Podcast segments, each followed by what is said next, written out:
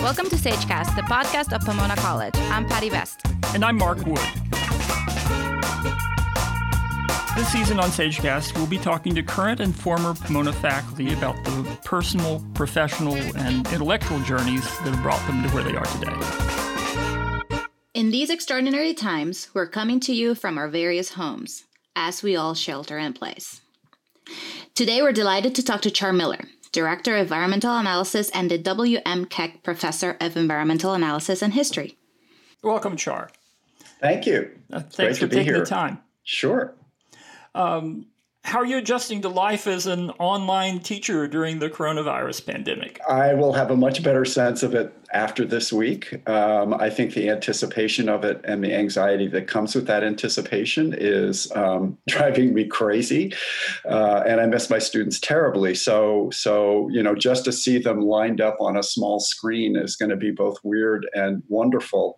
Um, so I'll I'll know next week whether this is actually something that's manageable, but I think it is. I mean, you know, it's it's in many ways most of us have started to do so much online that teaching, which is so face to face, is perhaps the last profession in some ways um, to fully not do that. Um, and so, particularly at a place like Pomona, where it is so intense, your relationships with students and colleagues, that um, I really, really miss that interaction. But you know, lots of people do. So this is not particular to this place and time. How about personally? Yeah, I'm taking a lot of walks. I'm up to about 12 and a half miles a day um, at various points. Um, I actually took a six mile walk this morning through Claremont, and there was no one out. I mean, it was it was mind blowing. Uh, in an hour, it'll be a traffic jam because so many people are out walking their dogs always. Um, what time it, was that? I need to know. So I live in uh, Claremont too. So. I left. Yeah, I left around six. Okay, good. We'll we'll try. It's that. a great time. I walked yeah. into Pomona, looped around, came back through the colleges, and there was I actually saw five people in a two-hour walk.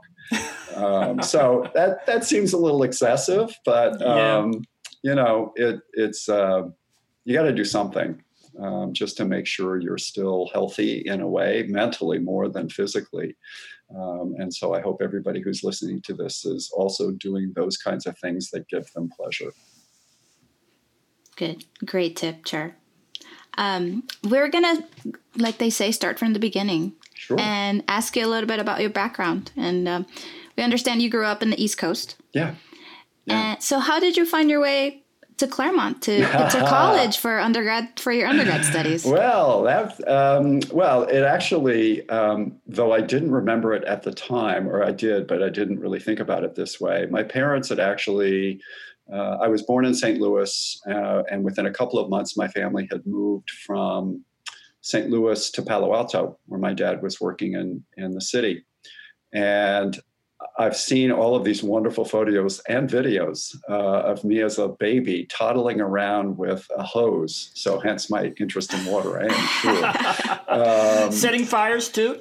Uh, no, as best I know, not. Um, but but you know, it that was sort of a charmed period in my life because like what did i know? It was always sunny. Uh, and then we moved to connecticut where it was always not sunny. Um, and uh, you know i i was very fortunate that um, that i had a set of siblings. I have four sisters who are wonderful human beings, uh, although I'm sure they didn't think that way about me. I was the only boy, totally treated differently, uh, male privilege everywhere, um, mm-hmm. including a story my mother told that I half believe that she slept much better once I was born. Like I could have gotten out of the crib to defend her in some fashion, um, but but you know um, part of coming to California was, as many people did in the late 60s, early 70s, was as a form of reinvention. And I had gone to boarding school in Connecticut, and, and in fact, this is my 50th anniversary of that, that process, 50th reunion, which got canceled, unfortunately. Um, but I didn't come immediately. I actually went to NYU because as I've been flipping through my letters from my mom, I said to her, Look, everything is happening in the cities. I need to be there. That's where the issues are. Um, and I'd go, gotten very comfortable with New York City from where I used to get in a train when I was 12 and 13 and just go. Um, no one in their right minds would allow a child to do that today. Um, so, so spent a year at NYU, um, mm. which was an absolute disaster as a university, um, but an extraordinary experience uh, in terms of music. And I was in music clubs and at the Fillmore East all the time, and realized that a I was wasting somebody's money, uh, wasting the college's energy and my time, and so went off and worked for a year um, flipping burgers, selling ski equipment. Um, what was the other thing? Oh, I was a shipper receiver for a chemical plant, which was an absolute gas. Uh, most of the people there were Vietnam veterans, and boy, did I learn things I could never have learned otherwise uh, from them. Um, but I also learned one thing very quickly. About six weeks into this grand experiment of being not in college, was like, damn, college was really fun. Uh, you know, there were things I could do and things I should learn. And so I started applying. And my sister had actually applied to Pitzer. Um, one of my sisters had applied in whatever year that was, uh, sometime in the mid 60s, uh, decided not to go. Um, but I remembered that. And I went, hmm, California that's where people change.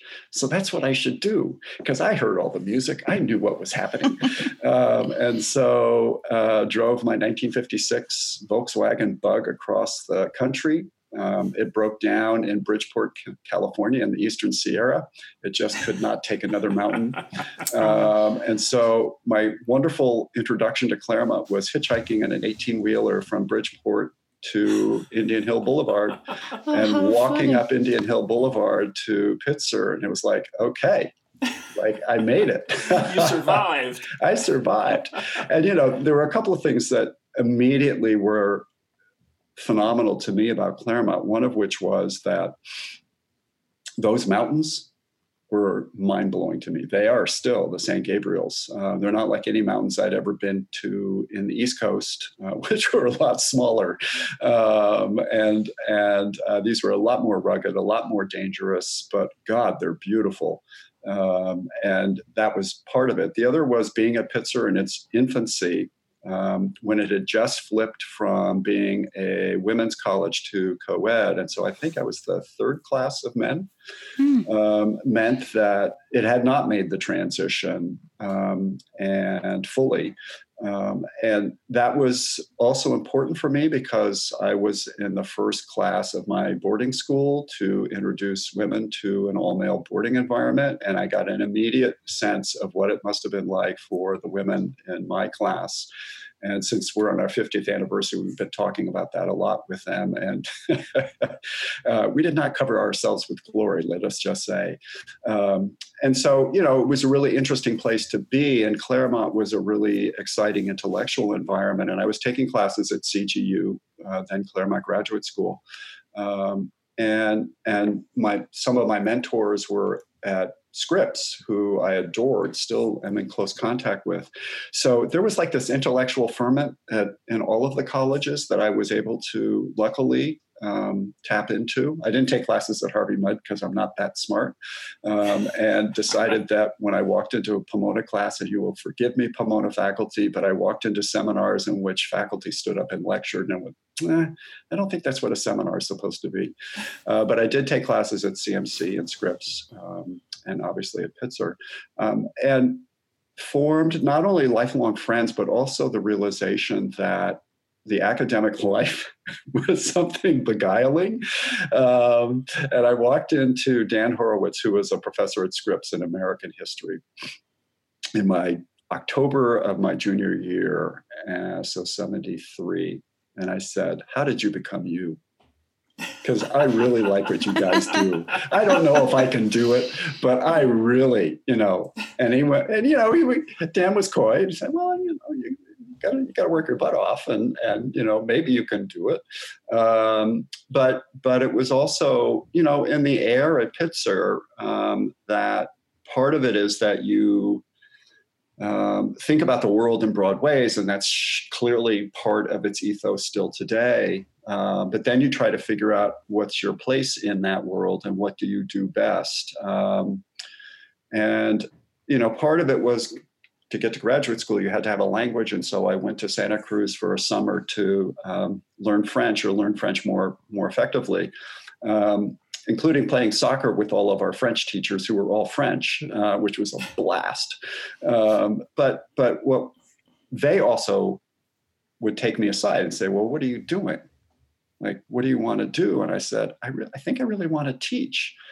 Um, and they were really generous um, these folks and and sort of sort of said yeah this is if that's what you want to do these are the things you need to do which was confirming what i had heard at cmc and pitzer and scripps from faculty at each of those places.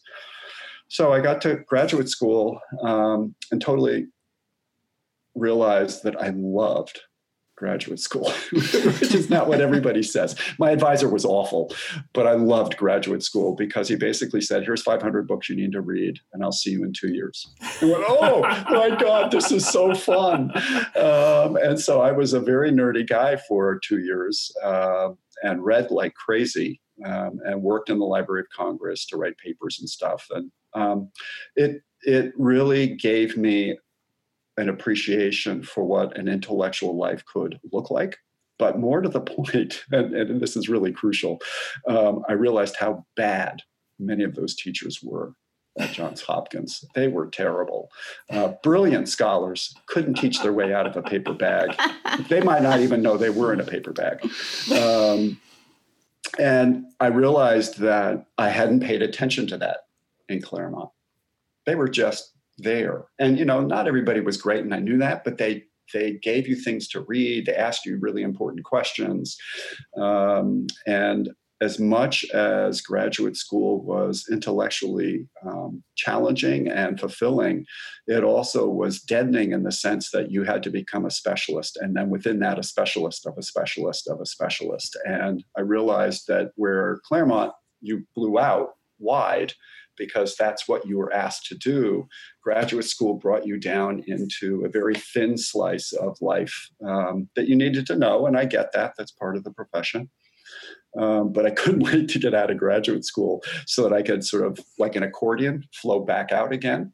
Um, and so, you know, Judy and I hopped around. We we um, she went to graduate school at Cornell, so I went up with her, which was great. So I could just write, and I didn't have to deal with the nuttiness of graduate school. Uh, we moved to Miami for my first job, and our first child, as it turned out, was born there. Um, moved then to Trinity University in San Antonio, where Gary Kates was, who was a dear friend at Pitzer. Um, and he said, There's a job at Trinity. You should apply, and then totally backed off of the search. Like I, he couldn't be involved in it, understandably. But I got the job, which was great. Um, and so, where we used to live in a house on Indian Hill together, we were now a half a mile apart in a small residential area near Trinity. Um, and today in Claremont, we're about a half a mile apart. So it's been, oh, a, wow. you know, as a biographer, some biographer is going to go, "Oh, this is too good. Uh, let's go do this story." Uh, but but that's also part of it because Gary was. Um, even in school, even in college, was probably the most astute, um, not just thinker about the world, but also thinking about how to be a teacher. I mean, he was already teaching when he was an undergraduate. Um, and I remember watching him going, my God, this guy's ridiculously good. So that's right, pretty much why I followed him around, right? So I could figure out what I was doing. Um, but, but it worked out very nicely. Um, and so so coming back to Claremont, which was something that Judy and I had talked about when we were undergraduates here in our senior year, it's like this is kind of a nice place. It'd be kind of fun to come back. Um, it took 30 something years, but you know, okay, that's okay. Um, and so we got back in 2007 when Gary was dean, and he said, you know, that you could come for a year. And like, okay, that sounds fun. And then you could stay for a second year. It's like, okay, I could do that too. Um, in part because everybody in the history department took a leave. And so it's like, okay, I'll, I'll fill into those positions. Um, but, you know, the other piece about coming back um, and full time coming back was that it completely gave me um, a regenerative experience that I didn't even know I needed. Um, I could have stayed in San Antonio and loved every moment of it. Um, but what I've done here is to dump every single course I ever taught in my career prior to coming to uh, to Claremont um, and totally reinvented things. Um, and that reinvention, I didn't know a was possible, b I needed it, or three that it would be as much fun as it's been. Um, but also, you know, the students in Claremont, like the kids I had in, in San Antonio, they just are driven and they push you like crazy, uh, which is a little daunting at first. And then you realize you're learning right along with them. And that also changed the way I taught. Um, so that the seminars actually are seminars, and I don't lecture uh, anymore in any class um, because it seems to me that this this this way of learning, of face to face, hands on, uh, in depth, uh, lots of advising, lots of off campus, you know, coffees or whatever, is um, uh, such a privilege, but it's also probably the most effective way to do the work that we do as teachers, which is why the quarantine is so hard because it's robbing me of that. I feel like a vampire plug where I sort of plug into my students and I get all of their energy. And now what do I do? Like, who do I take that from? Um, and so, um, but it's been, it's God, it's been a joy an absolute joy being back in Claremont. So let's let's talk about that reinvention a little bit. You yeah. you started off in history and urban studies, is that yeah. right? Yeah. And how did you move from there to environmental analysis? Are the two related? Somehow? They are related. Um, when I approach environmental issues, I approach them. Um, as an historian, sort of thinking about change over time and how nature and human beings have interacted with one another over time, and those interactions have changed radically um, across the millennia. Um, and so that seems reasonable. One of the other things that really um, I had started to do in San Antonio was to write a lot about the city as a place um, and what its environmental and social issues were tied to that place. So I'm writing a book right now um, on a massive flood that tore through San Antonio and then revealed all of these social issues, which had always been there. But when you have a disaster, you suddenly see them, as we did with Katrina and other events. You go, oh, right. These aren't necessarily the nicest places to live. And there are people who bear disproportionately the burdens of living in those environments. Um, and I've been, honestly, I've been working on this book for 30 years, so it's got to come out because the, cent- the centennial is next year. Um, but, but part of what was interesting to me when I moved here is that those same issues are the same issues here. I could take those ways of thinking about environments and, and cities and the interplay between urban spaces and the natural systems in which they're located. So in San Antonio, it's the San Antonio River Valley, which floods all the time. In LA, we get floods, we get mudslides, we get fires, we have earthquakes. Um, everything is about the natural world um, that we periodically forget we inhabit uh, until it reminds us terribly, like this virus, um, that we live in a biological world or we live in a world in which um, earthquakes, the earth actually moves and shakes, our, shakes us.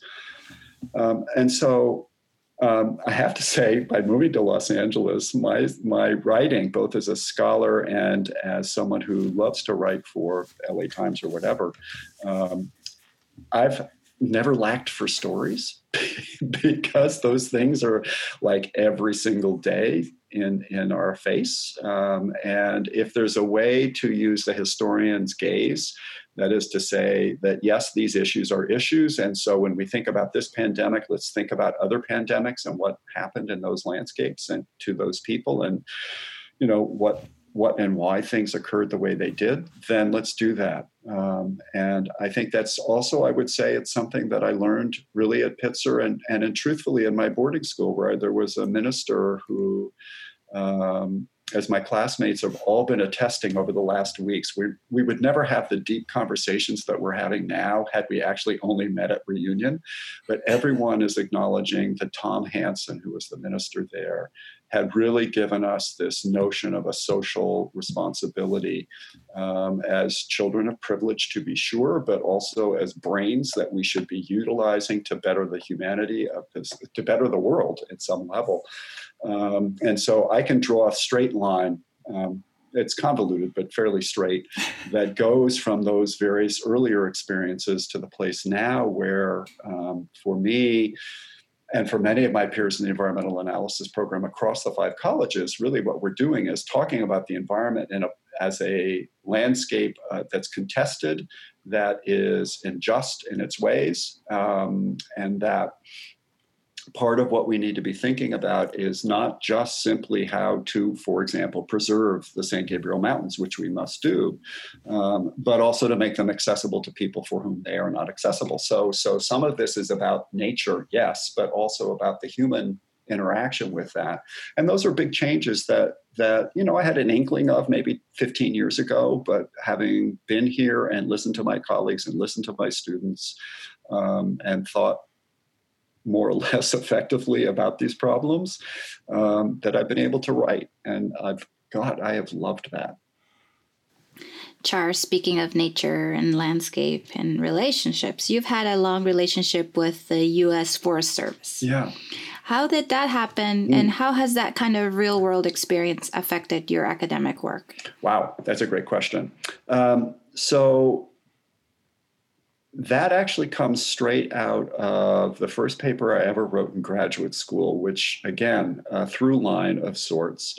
It was about Gifford Pinchot, who was the first chief of the Forest Service. Um, but the question I was asking about him had less to do with, much less to do with the Forest Service and much more to do with the kind of question that was interesting for biographers in the in, in the early 1980s, which is why does someone of Pinchot's class status, and he was extraordinarily wealthy, or his family was, why did he become a reformer?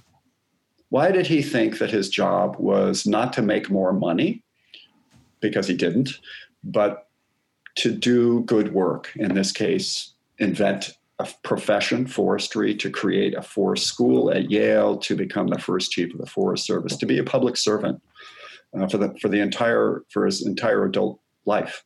Um, and it's a good question.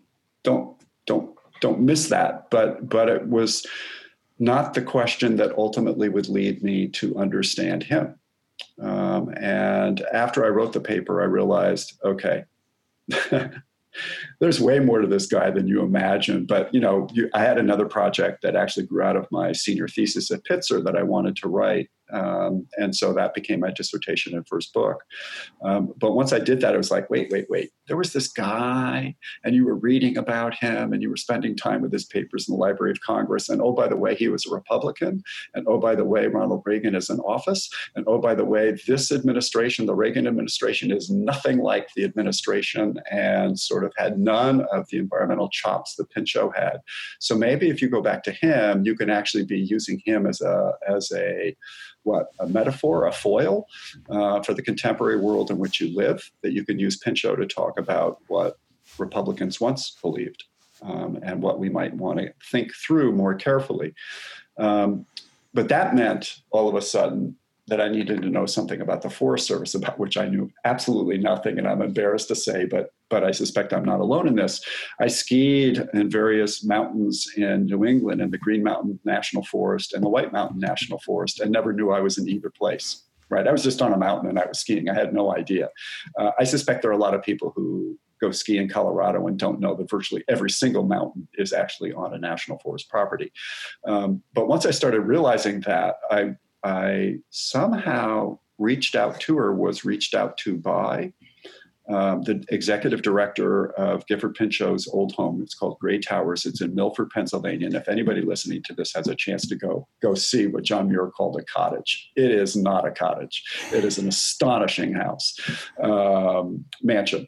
Um, so they asked me up for a talk at the Forest Service headquarters in Washington, D.C. And I went, oh, this is fun. Uh, and totally knew, had no idea what I was doing. Uh, but anyway, I gave this talk. And from that has, and that was in like, let's say 88, 89. And for the last 30 years have been um, working with the Forest Service in ways that I could never have imagined. Um, and most particularly working with them on leadership training. Another thing one would be shocked to find me doing, um, as I am. Um, but but again, as the historian, I get to come into these workshops and, and lead workshops in which I help new employees, middle level employees, and senior employees understand um, the context of their work right? They're doing a job on a daily basis and they've got to do X, Y, and Z, but they don't have time. They can't possibly have time to pull back and look at how that work fits within a larger thread of human existence in the case of this agency. So, what I've been able to do, and I bless Pinchot every single day, is he gave me a way to think about an institution and how institutions function, and then take that point and use that as a way to talk about leadership across time. And so, not to beat this horse too much to death, but what's really interesting is you can, as I'm doing, I pluck out four or five moments in, in the agency's time in which major leadership decision making occurred. Sometimes they did it right, sometimes they blew up in their faces. And the point is for people who want to be leaders is look, right? You've got to be aware of these larger issues uh, when you make decisions which seem to you to be small, but actually you're going to have large ramifications. Um, and that's, you know, that public work has really fed the way in which I write about the agency, it's still with a critical lens, um, but that's also part of it. It's teaching everything about this is teaching. Um, and so I can go into a room and talk to them about the fact that almost 50% of what we call the national forests and grasslands actually came from ancestral or treaty lands of the Native Americans. Um, there's a great new story about land grant universities where 11 million acres have been expropriated. I mean, everybody was expropriating those so the very foundational institutions the park service the forest service bureau of land management national uh, fish and wildlife refuge all of that stuff a big chunk of it all came from lands that were once um, managed by um, were ancestrally based in um, the Tongva or whomever.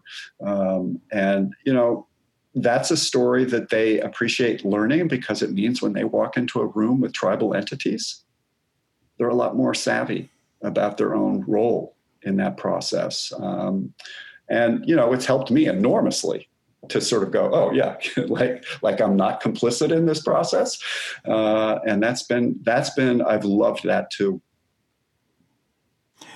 Char, Um, recently, you've focused a great deal. Um, I guess it's certainly your most visible uh, focus mm. to the outside world uh, on wildfires. Yeah.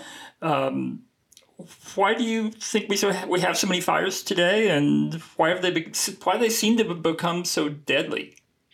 Well, I think God, that's a great. Uh, if I had exactly the answer to that, uh, you know, I'd be a very smart guy.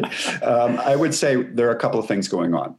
Um, and let's use Southern California as an example for other places. But obviously, what happened in Australia this past winter for them um, this past year um, has has really sort of made our story look tiny by comparison. Um, but you know, we've got since the 1980s, the American Southwest, from El Paso west to LA and north from there, has gone through, has been effectively drying out. So the fires that started to erupt in New Mexico, Arizona, California, Colorado, Utah, beginning in the 18, 1980s and 1990s, many Forest Service scientists who I get the great privilege to, to meet and read um, have been pointing out that what those fires really are, land conversion fires. And so we're seeing the Sonoran and the Chihuahuan Desert moving north. So, A, there's big issues involved with that. Um, but that drying out is not only led to the desiccation um, and desertification of parts of the Southwest, uh, but also has huge implications for fire, to be sure, but also water resources. Because as it dries out, and the Colorado, which has been such a huge source for Southern California, let alone Arizona and other places, um, we've got this, this tangle of issues that are emerging.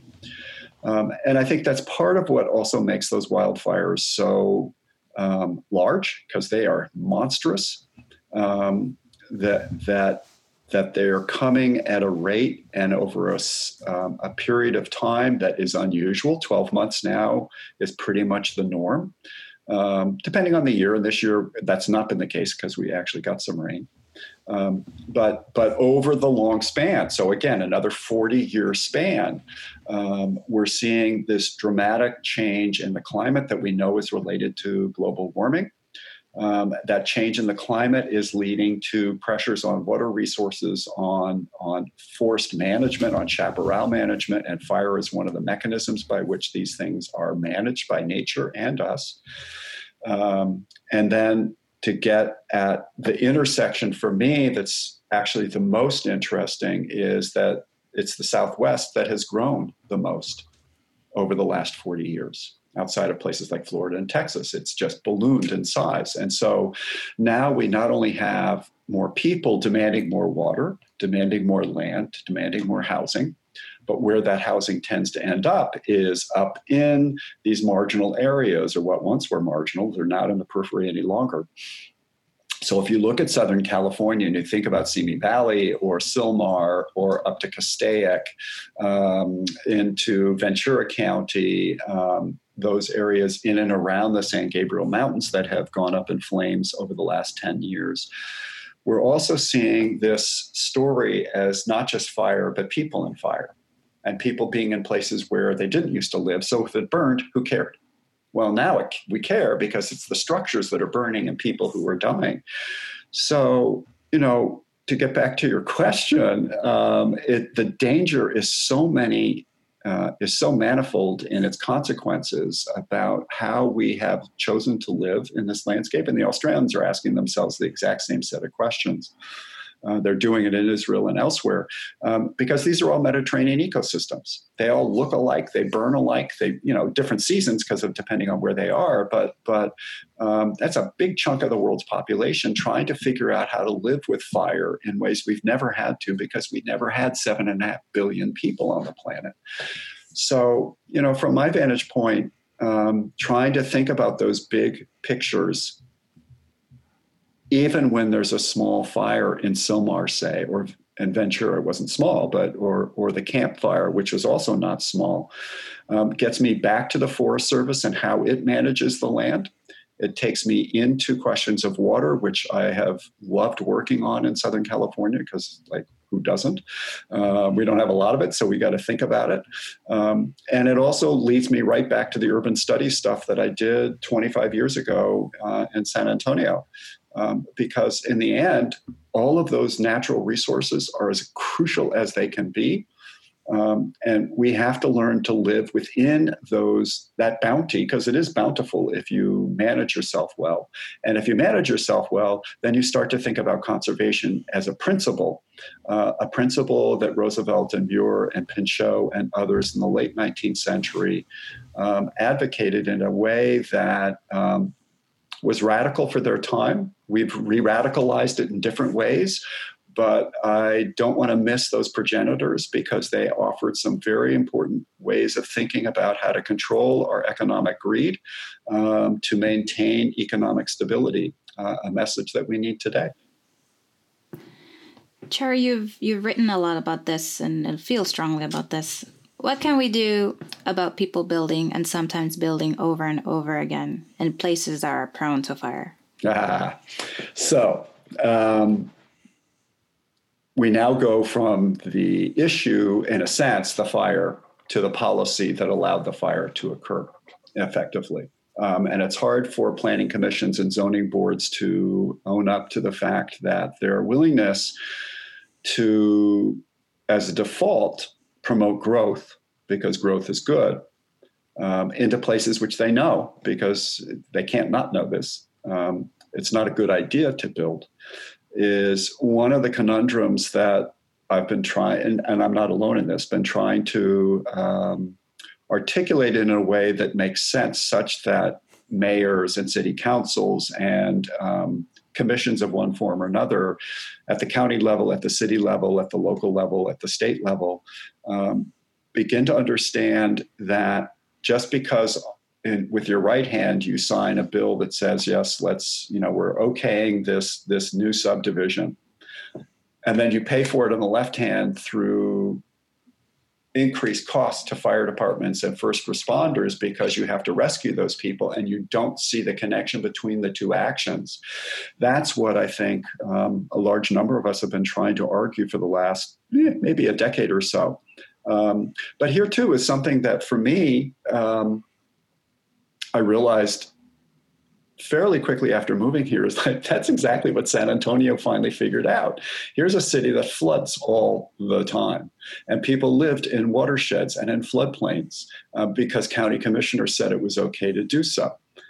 And then, sometime in the late 90s, early 2000s, after yet another flood ripped down another watershed that took out a number of houses, people didn't die, but the houses just got devastated the county decided that actually it was going to pull out of its own budget money that you know not do a bond but pull money out of its own budget to start to buy up the houses in the watershed. And i went ah there's the answer for southern california. Way more expensive to be sure.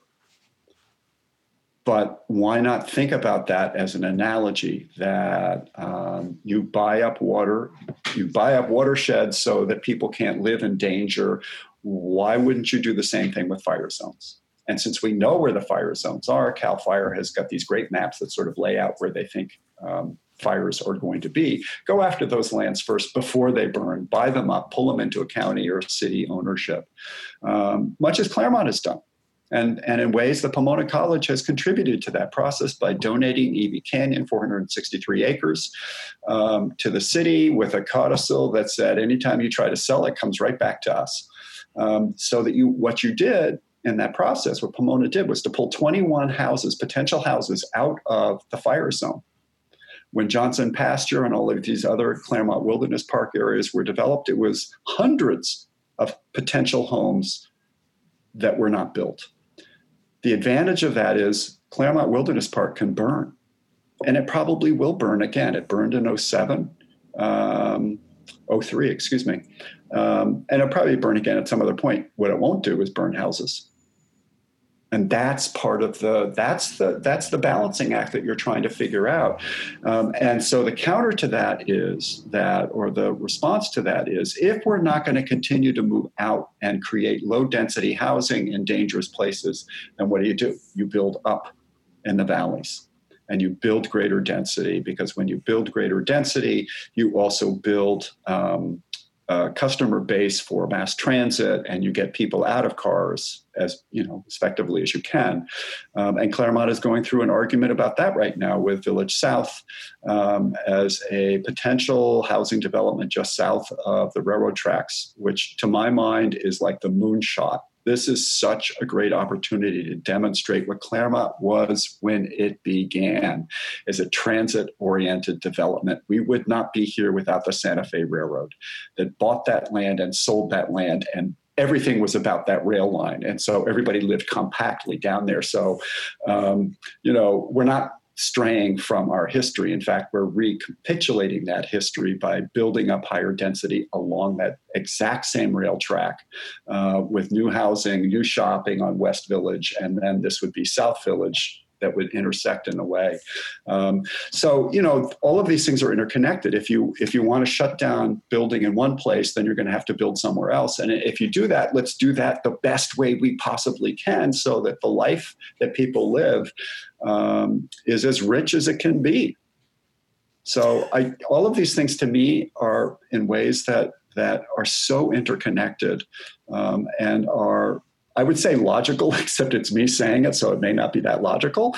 Um, but but um, are ways that when I get to work with my students on these projects um, that they're working on is to see the way in which they bring all of these ideas that they've had from all sorts of faculty in Claremont and from their peers and start to reimagine a landscape whether it's in Claremont or in LA or wherever it may be.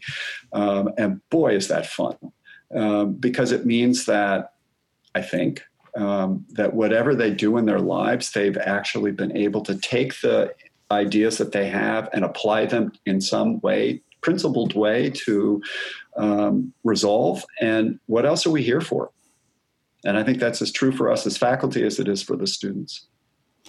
Sure. Let's let's shift from fire to another big concern of yours, uh, water, water yeah. policy. Yeah. Um, you've written a lot about it, including a book about the Ogallala Aquifer. Yeah. Um, talk to us a little bit about water politics in America today. What should people know about it? well, um, three years ago, I would have given you a different answer.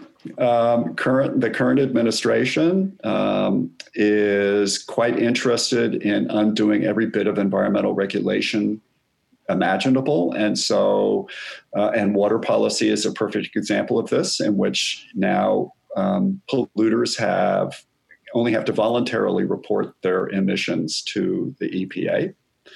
Um, that you know arsenic in water is okay for us because because it is apparently. It's good for you. Um, it's good for you. Um, it's natural.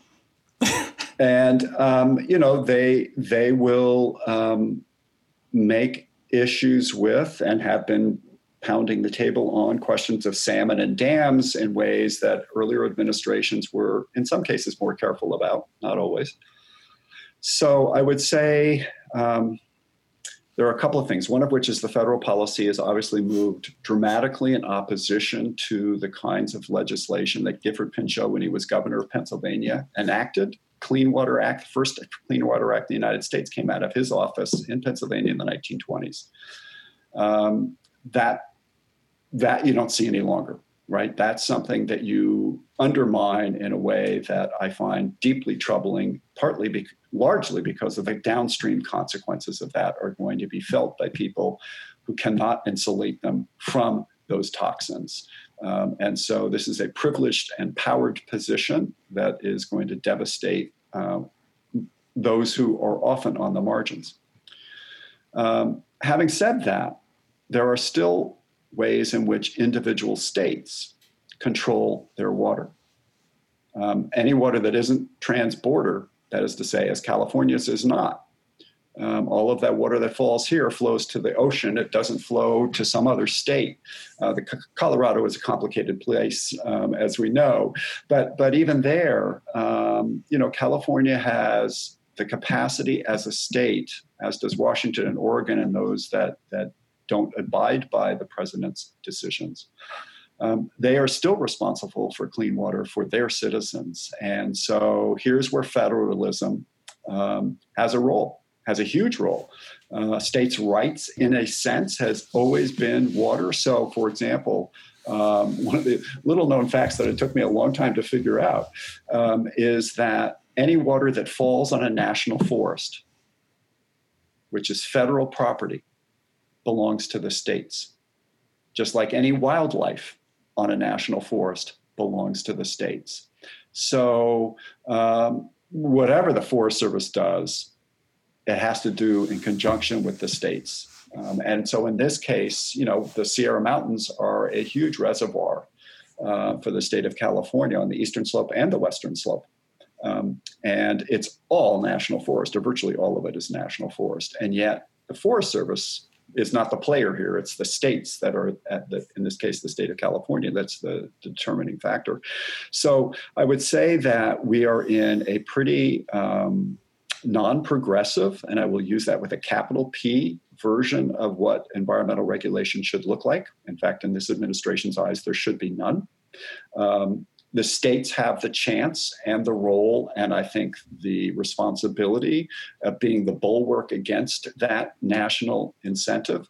Um, and some days states will do it and some states won't. And that's one of the reasons why Theodore Roosevelt um, was insistent upon creating a national environmental set of policies because he didn't want individual states necessarily to do things to their citizens that other states weren't, right? That you can't protect some and then protect others or not protect others.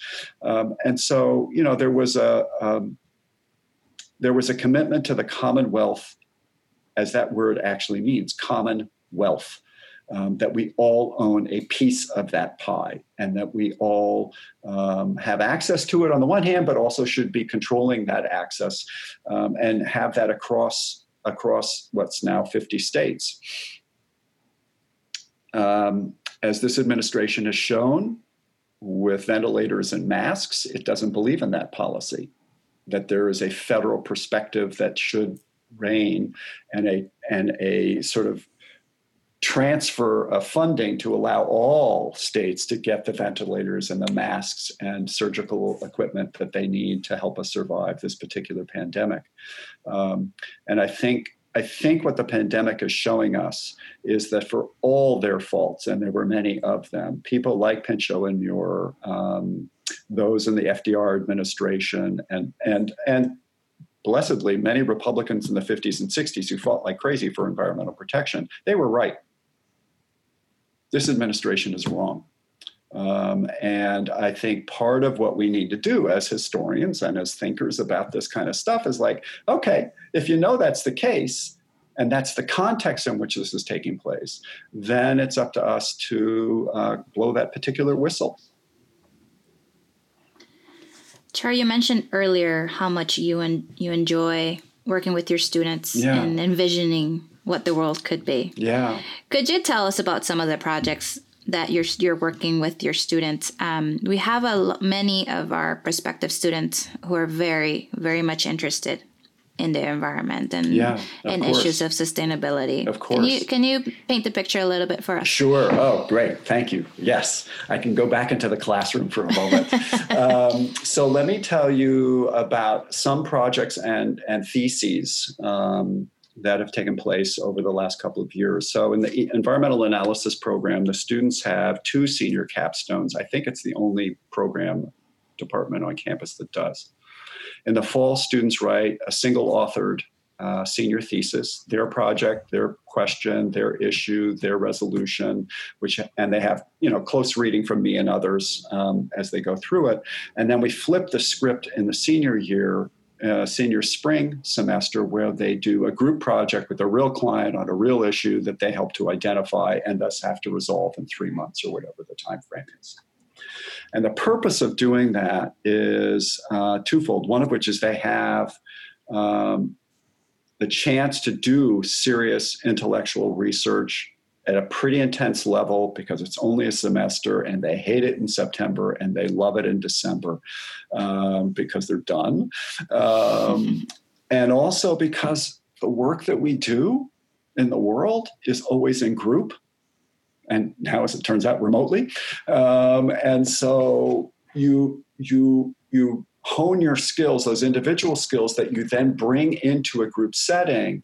And the first question that we ask them in the senior seminar, which is this clinic project, um, or that, that Jeff Groves, uh, Harvey Mudd, and I do in our Building Los Angeles class is like when you sit in your group, the first thing you talk about are the skills you bring to the table and some kids have digital skills and some kids have drawing skills and some kids have one set of you know analytical frameworks that they really like using and could be useful in this process.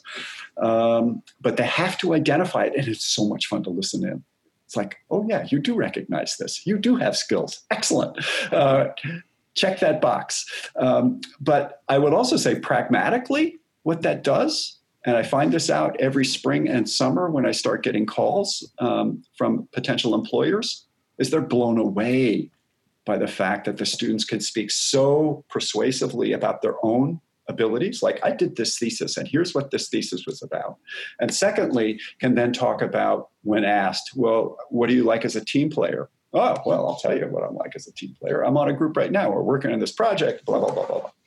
Um, so that's a thrill. That for me is the payback or actually it's when I get to pay them back and give them the recommendations that they so clearly deserve. But some of the projects um, and, and theses, I think, that really speak to these questions of, of environmental sustainability broadly imagined, right? It's going to look different from, from one group to another. Um, in building Los Angeles last spring, um, the project is you've got to rehab or redo or rebuild something in on the campuses. The I won't say it was it it was a mind blowing project that one group did, a cross campus group did um, about Bixby Plaza, that space in front of Frary, and also Walker Lounge because they didn't like that either. Uh, and basically, in one month, they completely redesigned Big Bixby Plaza to make it a place where people congregated and did that by sort of extending Walker over those god awful steps, right? That you know, who, you know, nobody walks up them in any sense. So they took that over as a cafe, and they and they created a two tier cafe that flowed into Bixby Plaza. They redesigned the whole interior of Walker, um, and we gave them free reign to do whatever they wanted to do, and it was astonishing um, and they were highly skilled with ArcGIS and others. So the designs were just beautifully done. I showed them to Bob Robinson. He went, ho, ho, ho, who's the vice president, right, for facilities. And, you know, we'll see what, if anything happens, but I'm less concerned about that than um, the fact that we said, what do you want to do? And they came up with this genius design. Other groups took um, the mud quadrangle, which lies between, I think that's what it's called, between um, the library and Garrison Theater, which is this big, vast, empty space where McAlister Religious Center is also. And they went, why not build 6C buildings of some sort? One of them built a, a rec center with a, I think it was a 30 foot climbing tower, um, multi tiered. I mean, it's just beautiful. So, so they were thinking about the worlds that they would like to occupy, right? They wanted to build something that would say to them, man, you had a great time in Claremont, but if you had this, even better, right? So it's it's fantasy on the one hand, but really cool on the other. Um, some of the really interesting theses in the fall last year um, revolved around um, environmental sustainability. So Jordan Grimaldi, a Pomona, who soon will be a Pomona grad, did this really deep dive into um, what it means to build sustainably and used various ways by which she looked at um, organizations that were trying to think this out way beyond LEED, way beyond LEED, like really thinking more, more, more in depth about this process. Um, other groups were looking at, um, uh, and other individuals were looking at, at ways in which they could um, sort of rethink justice and what that means. And we've actually had some brilliant um, theses over the last 10 years in which students took questions of environmental justice and looked at small communities, in one case, on island communities off of British Columbia, um, in other cases, um, in East LA. Um, and in third cases, looking actually, there was a a, paired thesis in which a student looked at Ontario and East LA, and she had spent time in a lot in both places, working in both places, um, and wrote this beautiful um, thesis that sort of looked at what it means to be. Um, in a largely Latinx community where you're trying to build urban gardens, as both places were, did it very differently, uh, trying to build housing, but did it very differently, and they're separated by 30 miles. Like, how does that happen? And what does that mean? Um, and, you know, she is among a number of students who took those skills, and this will be really interesting for incoming students to know, or maybe just their parents at this point. Um, but California has this extraordinary postgraduate um, experience called CivicSpark, which is an AmeriCorps federally funded entity.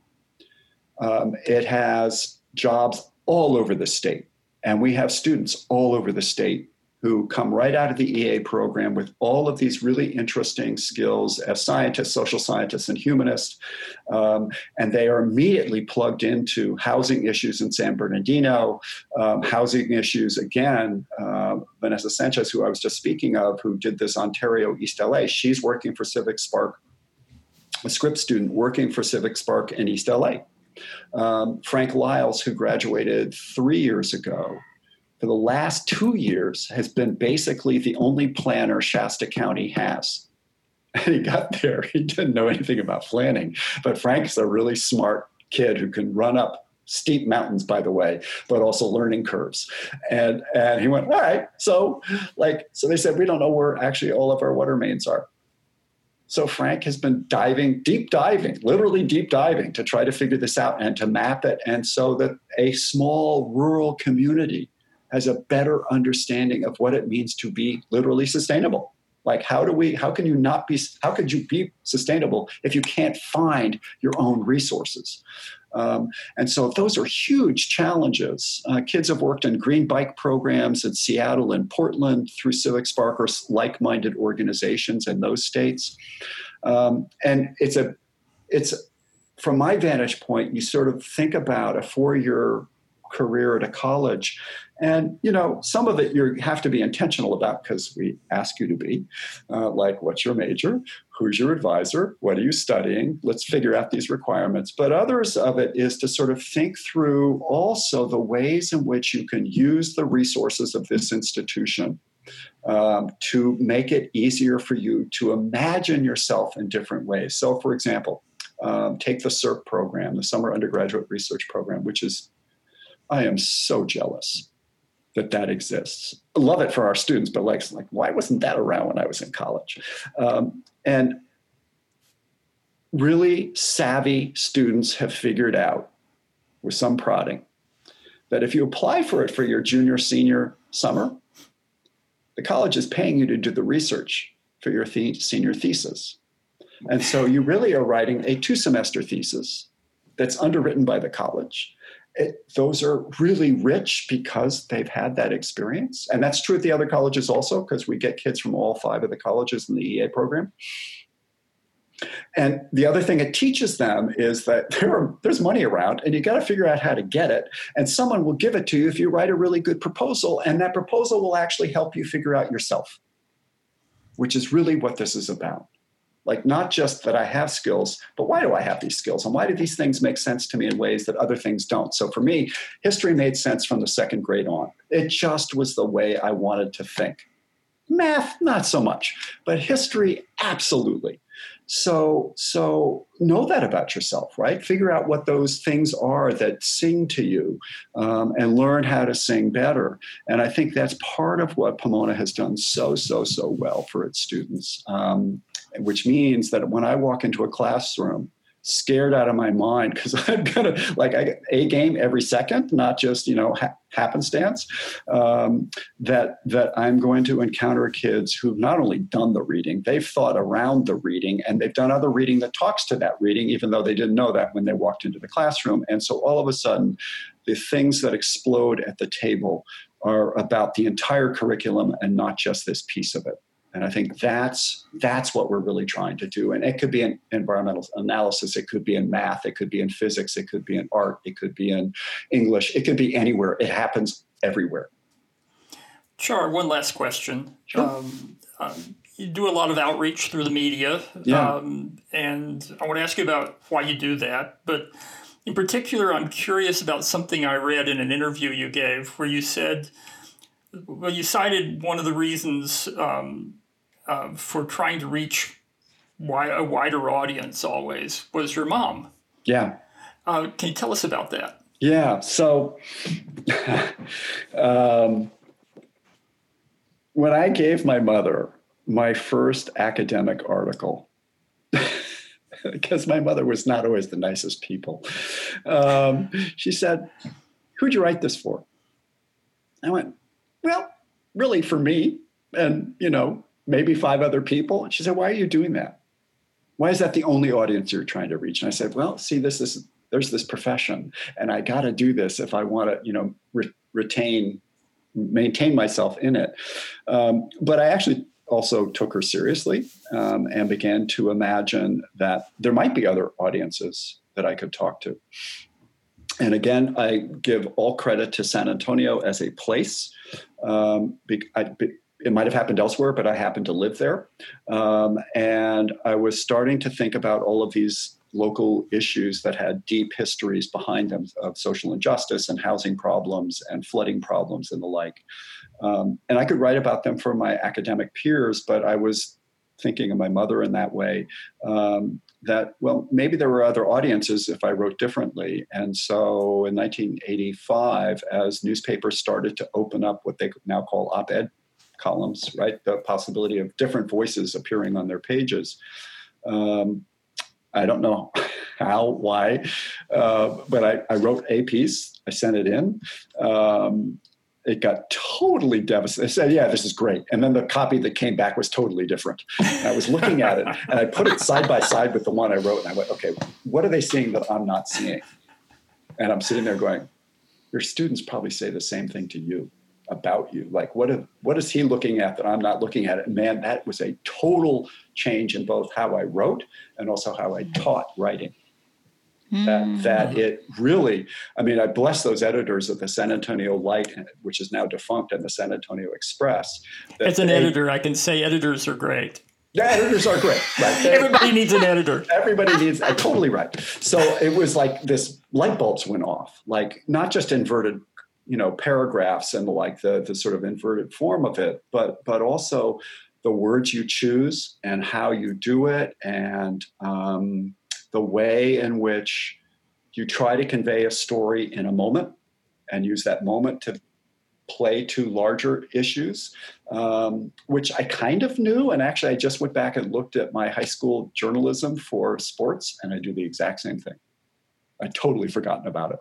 And I'm reading it going, God, you told a story and then you built off of that story and you did this other thing. And it's like, huh, so you did know this at some point in your life. Um, and so, so, you know, all kudos to my mother, but actually in truth, even though it's a much more better story to tell it from my mother's eyes, it was really these editors that just sort of slashed and burned their way through this stuff and forced me to stop, look, and go, oh, that's what they want. Um, and then from that came the realization that when I would talk to the Lions Club or I would talk to the Rotary, because I loved doing that, still do, um, that those are different audiences. They're not my students, they're not my mother, thank God. Um, they are they are someone else. So what do they need to know that I think I can convey to them, and how to convey to them that piece? Um, and in some ways, teaching is teaching um, and and and sort of giving talks is is what it is.